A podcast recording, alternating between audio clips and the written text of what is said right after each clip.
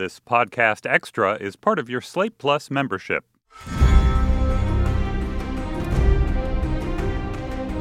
Hello, and welcome to Slate's Game of Thrones podcast, a T V club series that's just for Slate Plus members. I'm June Thomas, and today I'm joined by longtime Slate writer Seth Stevenson. Hello, Seth. Hello, June.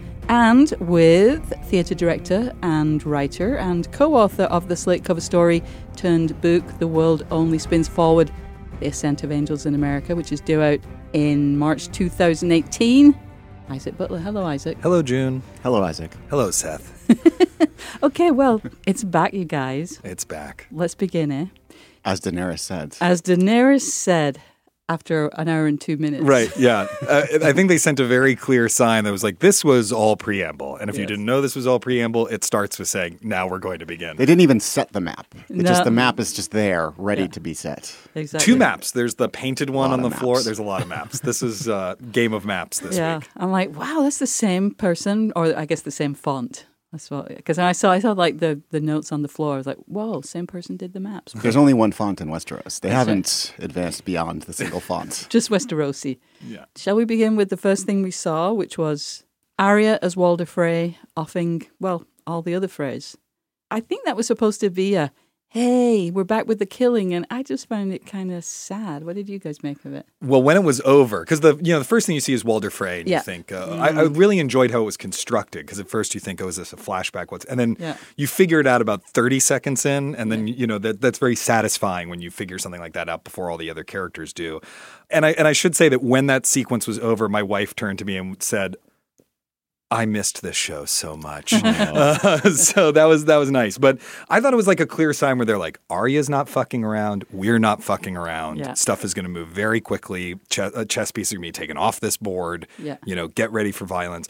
But it was, uh, I mean, it's an act of mass murder. It was hard for me to feel particularly great about it. Yeah. I mean, we've seen this with Arya before. I mean, we, she's a murderer now. She's an assassin. She's a cold-blooded killer. But I don't recall when she would recite her list. Yeah. Did it include the names of like every bannerman of yeah. Walder Frey? Did It would have been a long well, like, recitation. And yeah. their minor-aged children.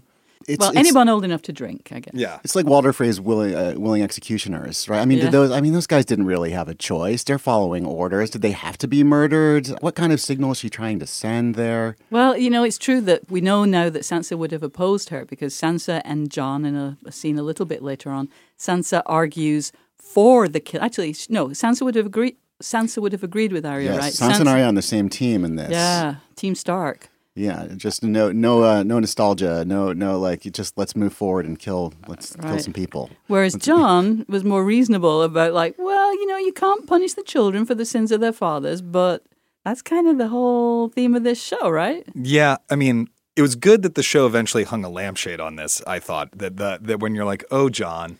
You're so good and still so stupid and still, you know, do not seem to understand the world you're in, even after you've been killed and brought back to life. And so it was nice to have that moment where Sansa's like, do not make the same mistake that uh, all of the dumb men who constantly surround me on this show, who I am much smarter than, keep making.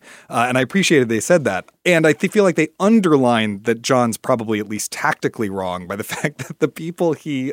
you know, anoints to run these these castles, like, they haven't been bar mitzvahed yet. They're like, you know, well, they're like... Tell that to the Queen of Bear Island, though. Right. She's ready to go. Yeah, she is, but the other two are like, um, sure, we'll fight for you after we watch Inside Out. You know, it's like... It, I mean, this highlights, the, I think, the coming clash of the show, which is Jon and Daenerys have some sort of higher purpose for, for, for domination of Westeros, right? Jon wants to bring back values of loyalty. Jon has some sort of moral compass that drives him. Daenerys, you know, wants to free the slaves and bring righteous rule, but everybody else is just, it's just pure strategic power grabs and, and retribution, and yeah. there's just nothing else to it. Right. John, Jon's whole thing is, in a way, you know, let's let's put aside partisan bickering and solve climate change, right? That's his yeah. thing. It's like there's this exterior threat that is way bigger than this other stuff that's going on. And I don't really care about it, honestly. Like, I don't, you know, he says that line where Cersei's a bajillion miles away. So it's when, only a thousand. I didn't realize Westeros is only a thousand miles from, from Winterfell oh, King's to, Landing. to King's yeah, Landing. Right, right. Yeah, I remember reading somewhere that in the books it's meant to be the size of South America or something like that, which would oh. be a lot bigger than that. But right? also, like, we don't have jet planes and stuff. So it's all, no. it's gigantic. But yeah, I mean, I did have that feeling of, oh my God, am I reading the New York Magazine cover story again? Like, oh, you make me care about all this stuff. Like, we'll all die anyway. Let's, it's just a matter of will we fry or will we uh, be killed by White Walkers? Can we, before we move past the, the opening, the cold open with the, with uh, Arya's Walder Frey, can we just talk about the mechanics of face swapping for a moment? Because I, I am very confused. I thought it was some sort of like mind trick where you make the other people see you as the person, but now it's like this, it looks like this latex Mission Impossible thing where you're ripping the entire it's face off. Face off. And th- you do their voice. That's the thing that really gets well, me. Well, and you imitate their physical bulk. How is Arya suddenly the size of... well, and, and the thing that really gets me, their teeth. I mean, Walder Frey always had a very distinctive dentition, and she managed to, you know, get that too. That is some next level face swapping. Yeah, you know, for a show in which they explain like the lineages of yeah. minor characters at, at great length, uh, there is an interesting thing where the mechanics of the magic in this world are never totally explicated, which gives them a nice freedom that whenever they need, I don't know, a character to go somewhere, they can just look in a fireplace and be like, oh, this is the next story yeah. beat I need to accomplish. But I do feel like every time they do the the face swapping, it's more and more powerful. Like originally it's like a, an actual face right. that is in a library of faces, and there's like a finite number of them, and you take them and then you sort of, you know, but now you're right. Now it's like Mission Impossible meets, I, I, I don't know, like Mystique from the X-Men yeah. or something. I mean, it's really uh, incredibly... But and if you could do that and you were like a teenage girl, why would you ride through dangerous countryside as your yeah. thirteen-year-old sure. self? Yeah. If you're lucky, you'll come up against a band of sing-along loving Ed Sheeran singing, you know, guys who are willing to share their rabbit. But that's pretty much your best-case scenario. Right. I agree. It's a... It's a dangerous world that we're living in. All right, we've done Arya. We've done Jon and Sansa. Sansa, I think, just to kind of summarize, is just over it. And over Littlefinger as well. Yeah, she, so over she knows everything. What he wants. Littlefinger, I so one thing that came up for me this week, m- maybe because I took part in the Slate series, Worst Person in Westeros, in which uh, a rotating cast talked with Jacob Brogan about who was the worst person in Westeros in the in the episode. Everybody was so good this week. I mean, okay, Arya did the mass murder. It's just and, a low bar. You know, yeah. But that was kind of like, I think maybe that was the only bit of, of murdering. Even Littlefinger was woke, you know, kind of admiring Brienne of Tarth's single combat skills. Yeah. Yeah, yeah, exactly. I mean, everybody's so good and happy and kind and willing to share their rabbits.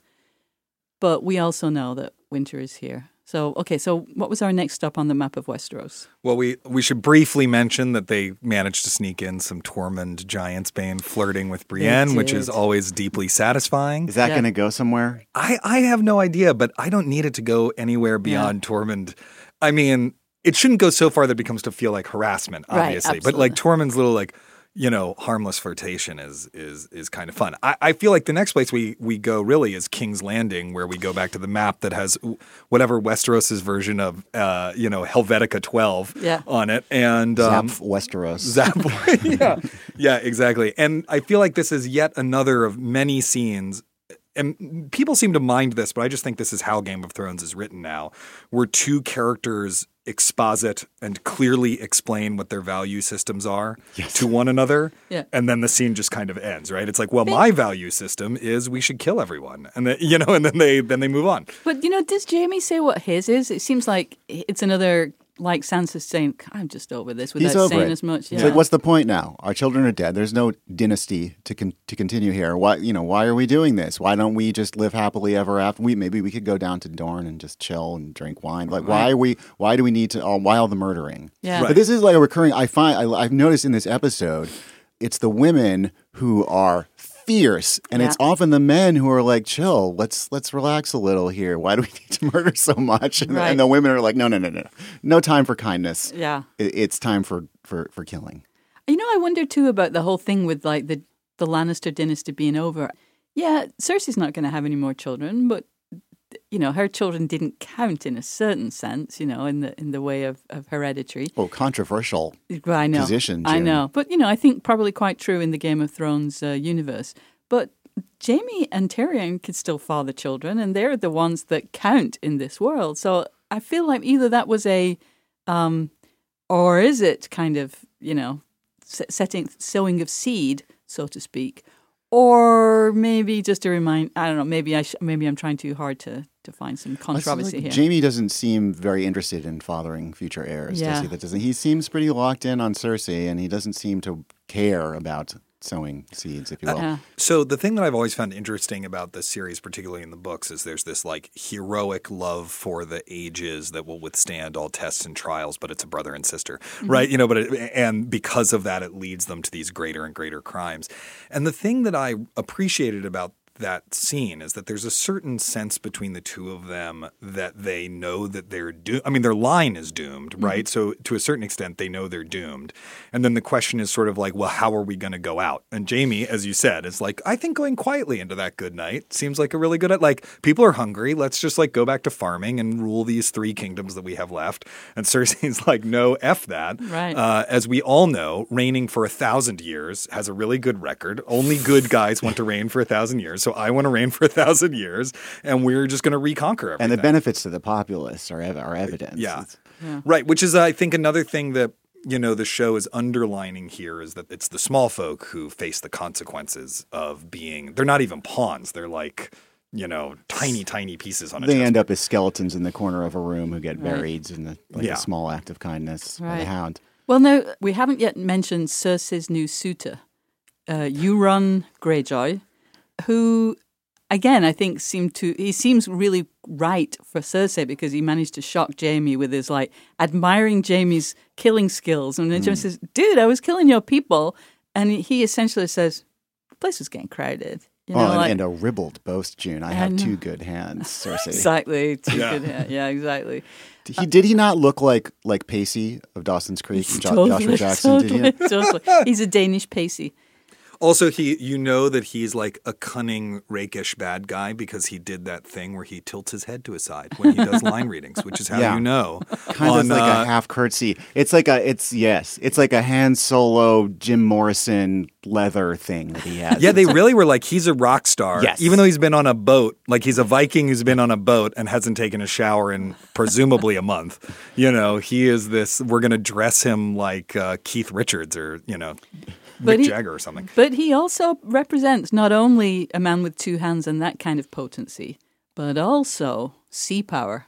He does have nautical power. He's got nautical power. And now I know you're a seafaring man, Seth, so did it just kind of make your heart beat faster when he well, talked about his sea power? It's sort of unclear what role naval power is going to play in Westeros. This is, this is what I'm curious about. It doesn't seem like naval power has traditionally been the way to win Westeros, as far as I can tell. The other thing I want to say as as this podcast's maritime consultants, I would like to point out every time we see a fleet of ships, like, you know, moving towards a harbor, it's always in exactly the same array, first of all.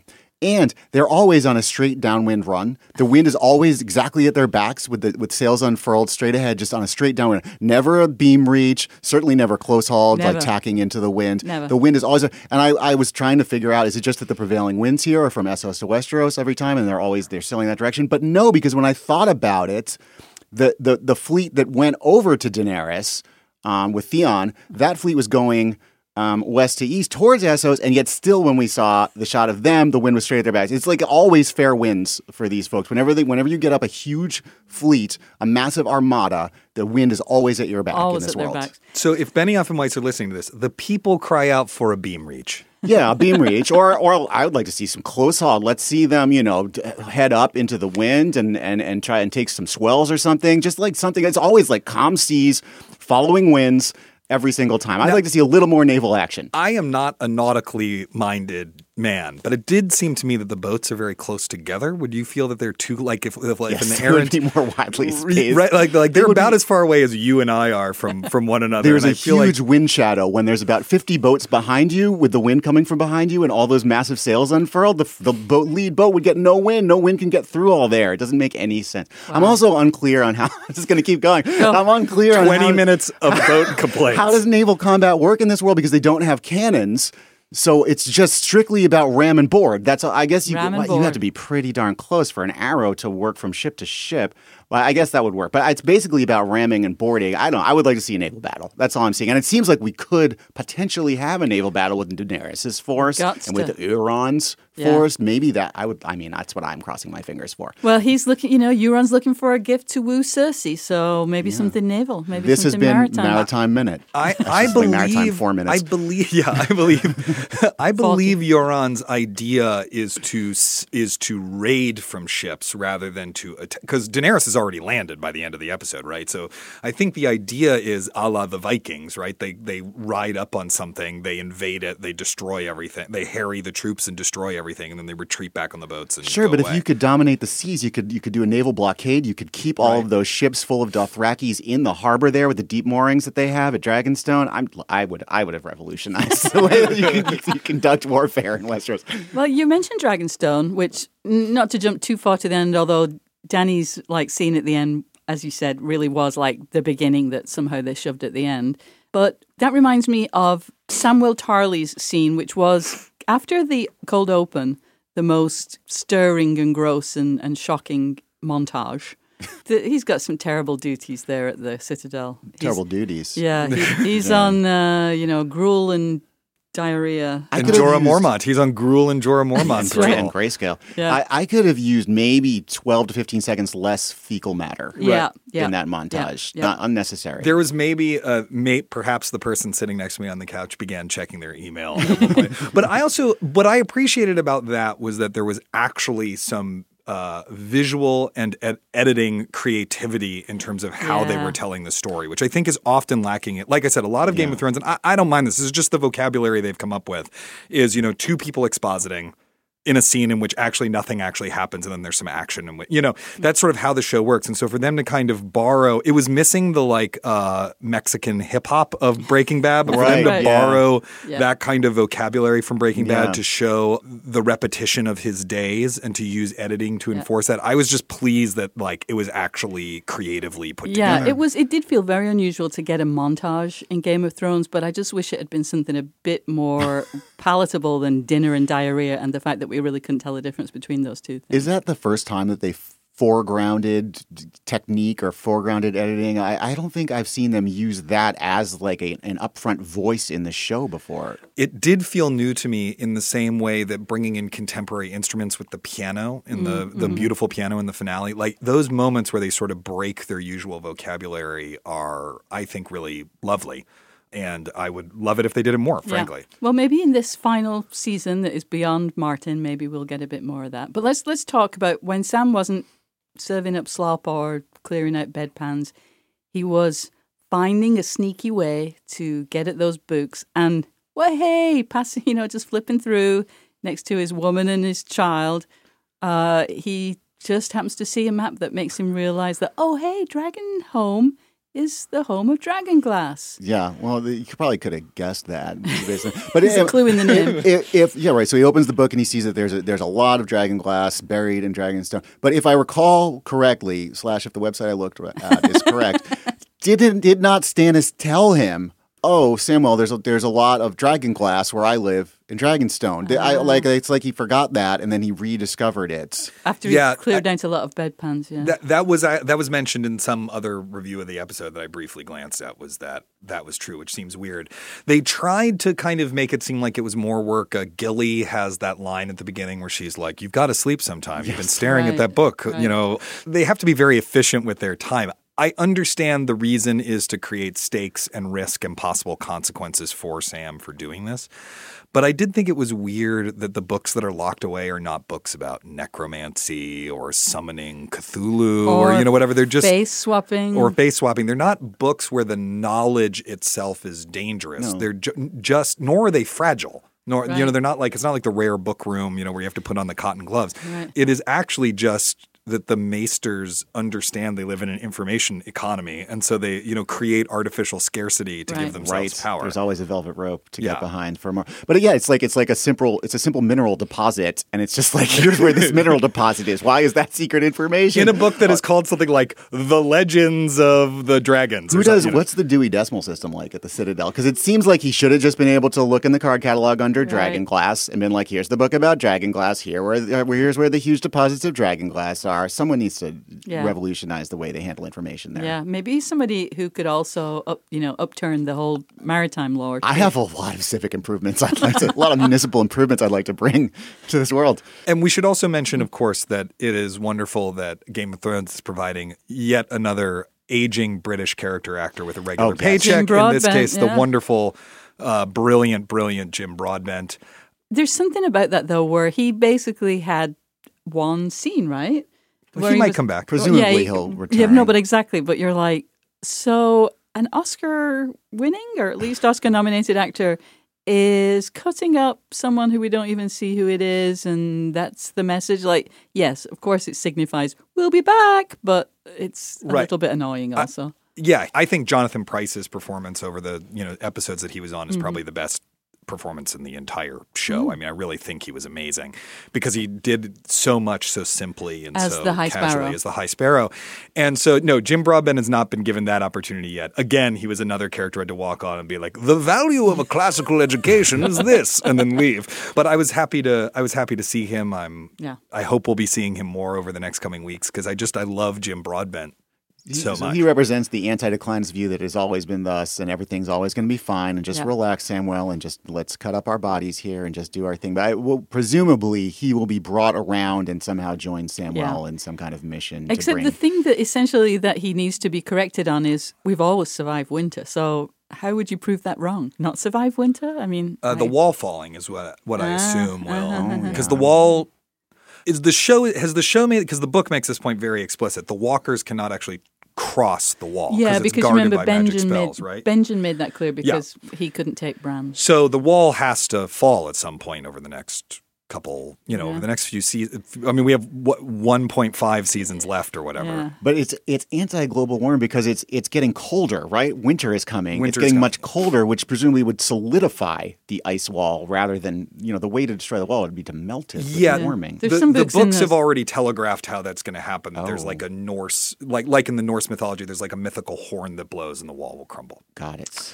All right, so we had a bit of Lord of Light business with the Hound, but that was kind of too boring to really go into. What is I the think. purpose of the Hound here? Is the Hound going to be some messianic figure? So it was like the Hound on the road to Damascus, right? right? In this episode where he has this conversion, he sees in the flames, he's becoming a better person. But what role is he play? He's just one man. What role yeah. does he play in this? Unless he becomes some sort of messianic figure who draws people to his vision for the world, I don't Which understand what really, he's doing there. It's really, really hard to imagine because he's, he's still a grump and he'll always be a grump. And June, what kind of worshiper would you be in West? Would you be? Would you worship the Lord of Light or the Old Gods or or or something else? I do like a tree. I like those red leaf trees, so I think I'd be an Old Gods person. What about uh, yourself, Seth? I like the Old Gods as well. I like the Old Gods. I, I, the I Lord did, of Light doesn't do it for me. I do love. I did love seeing the Hound like try and go through, and he's like, ah, oh, fuck it. You know, there's the mother, there's the, oh, I can't remember, bugger it, you know. Yeah. I right. feel like I wouldn't be a particularly sincere believer in any of them. Yeah. I'd just sort of be like, like for holiday, I'd be like a holiday old god right. guy yeah. or whatever. Even I'd be for like, like the sparrow, like you would just like holiday sparrow. Holiday, yeah, I'd sort of like, you know, yeah, yeah. I, I'd, I'd probably be like, wait, is today the crone feast or the... yeah. I'll show up at the sept if it's a big event. And, yeah. You know. But, Which, whichever, faith, whichever faith has more feasts with better food is the one that I'm going to go and for. I'm and I'm certainly I, not getting my head cut up. I'm not doing that. That's that's crackers. That's that's a step beyond. That's bananas. All right, it's the time in the episode, I believe, where we decide who is the worst person in Westeros. You're the worst shit in the Seven Kingdoms. Plenty worse than me. And I'm going to start with you, Seth. Who do you? Who was your worst person in Westeros this week? Well, June, I saw that in your conversation with Jacob Brogan, you yeah. eventually settled on Ed Sheeran as the mm. worst person. Simply because it's Ed Sheeran. Because it's Ed Sheeran. And I will say that cameo did bring me out of this yeah. carefully created medieval or, you know, fake medieval universe that I'm that I'm bathing in. And then there's Ed Sheeran's dumb face making kind of a little uh, joke, like body. a meta joke about this is a new song that I've written. Ha ha. Uh, and so I did resent his presence in the episode, and he is not a good actor, and I hope he. And will. He actually didn't act. He sang, and then he was silent. He didn't. Say, Reaction he didn't shots. have any lines. Yeah. Didn't find the song that great either. No, gotta say. no. And but he's in love with the shape of you, Seth. Yeah. Well, that was that was a tense scene, though. I, I did yes, feel Arya might be in peril the whole time, so I liked yeah. that aspect of it. I guess Littlefinger was really annoyed me. Uh, uh, I find him so, so gross and slimy, and, and his intentions are unclear. And, and I and I hate I hate that about him. Mm-hmm. I think Arya is definitely got to be in contention. I mean, she killed you know more people than anybody else, right? Mm-hmm, uh, mm-hmm. I would I would I would say she's got to be in there. But I'm going to say the worst person in Westeros is Stannis Baratheon for leaving Dragonstone completely empty when he left and not, didn't even lock the door. Exactly. Did they show up and it's just like empty, beautiful castle on this island? Why didn't someone? That's great real estate. Why didn't someone else go there? Why didn't he leave a guard? Why didn't he lock the door? Yeah. When they showed up, why weren't why weren't like Westerosian newspapers piled up at the door? In the a driveway. Cat, a cat sitter. Yeah. So that I'm going to say Stannis Baratheon because that's just a dumb move, just leaving it empty like that. Word, word. That's a deep cut, Seth. Impressed, yeah. impressed. I want to hold out one thing and say the best person in Westeros oh, wow. is whoever is Game of Thrones' location scout. Because oh the shots, particularly uh. as they lead up to the to the castle, yeah. you know, the every yes. single one of those locations. I would just go so squat in Dragonstone. Yeah. What a beautiful spot. Exactly. Nobody's even using it. Yeah, exactly. I exactly. think it's supposed to be more miserable in the, the source material. Okay. You know, but, but but either, but that was so beautiful. Yeah, yeah. I am just going to apply the simple rubric of who murdered the most people. Oh. That seems like a very clear way to do it. And the answer there is is Arya.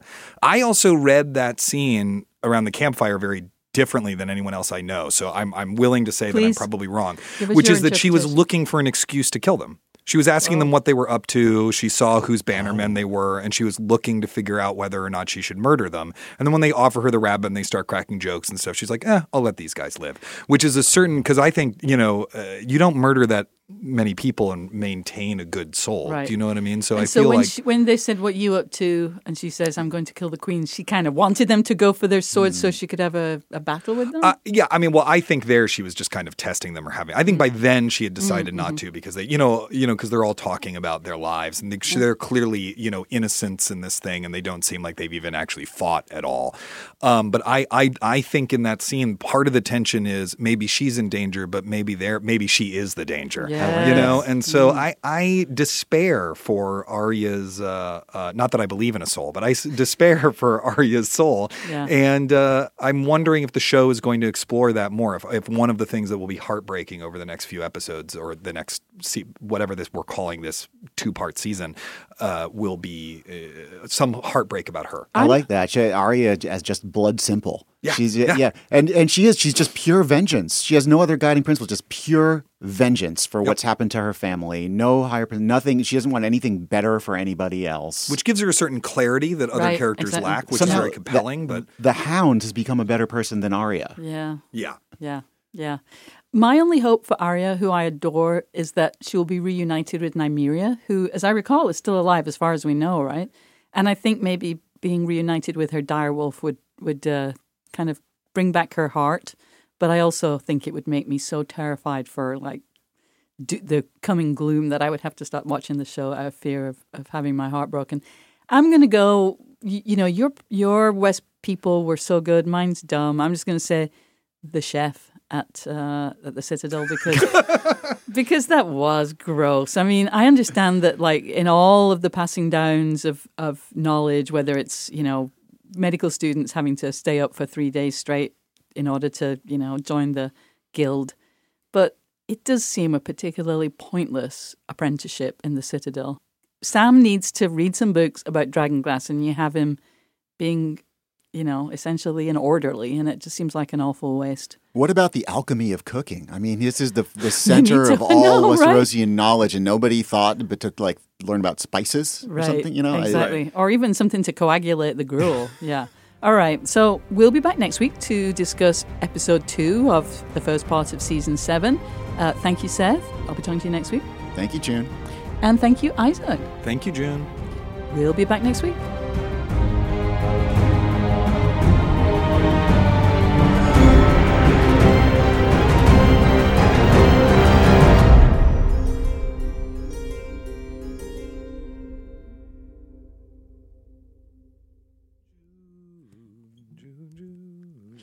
Isaac Butler, Isaac Butler, Isaac Butler. Mine doesn't, Isaac my Butler. meter's no, off. I know. Seth oh, I like Stevenson.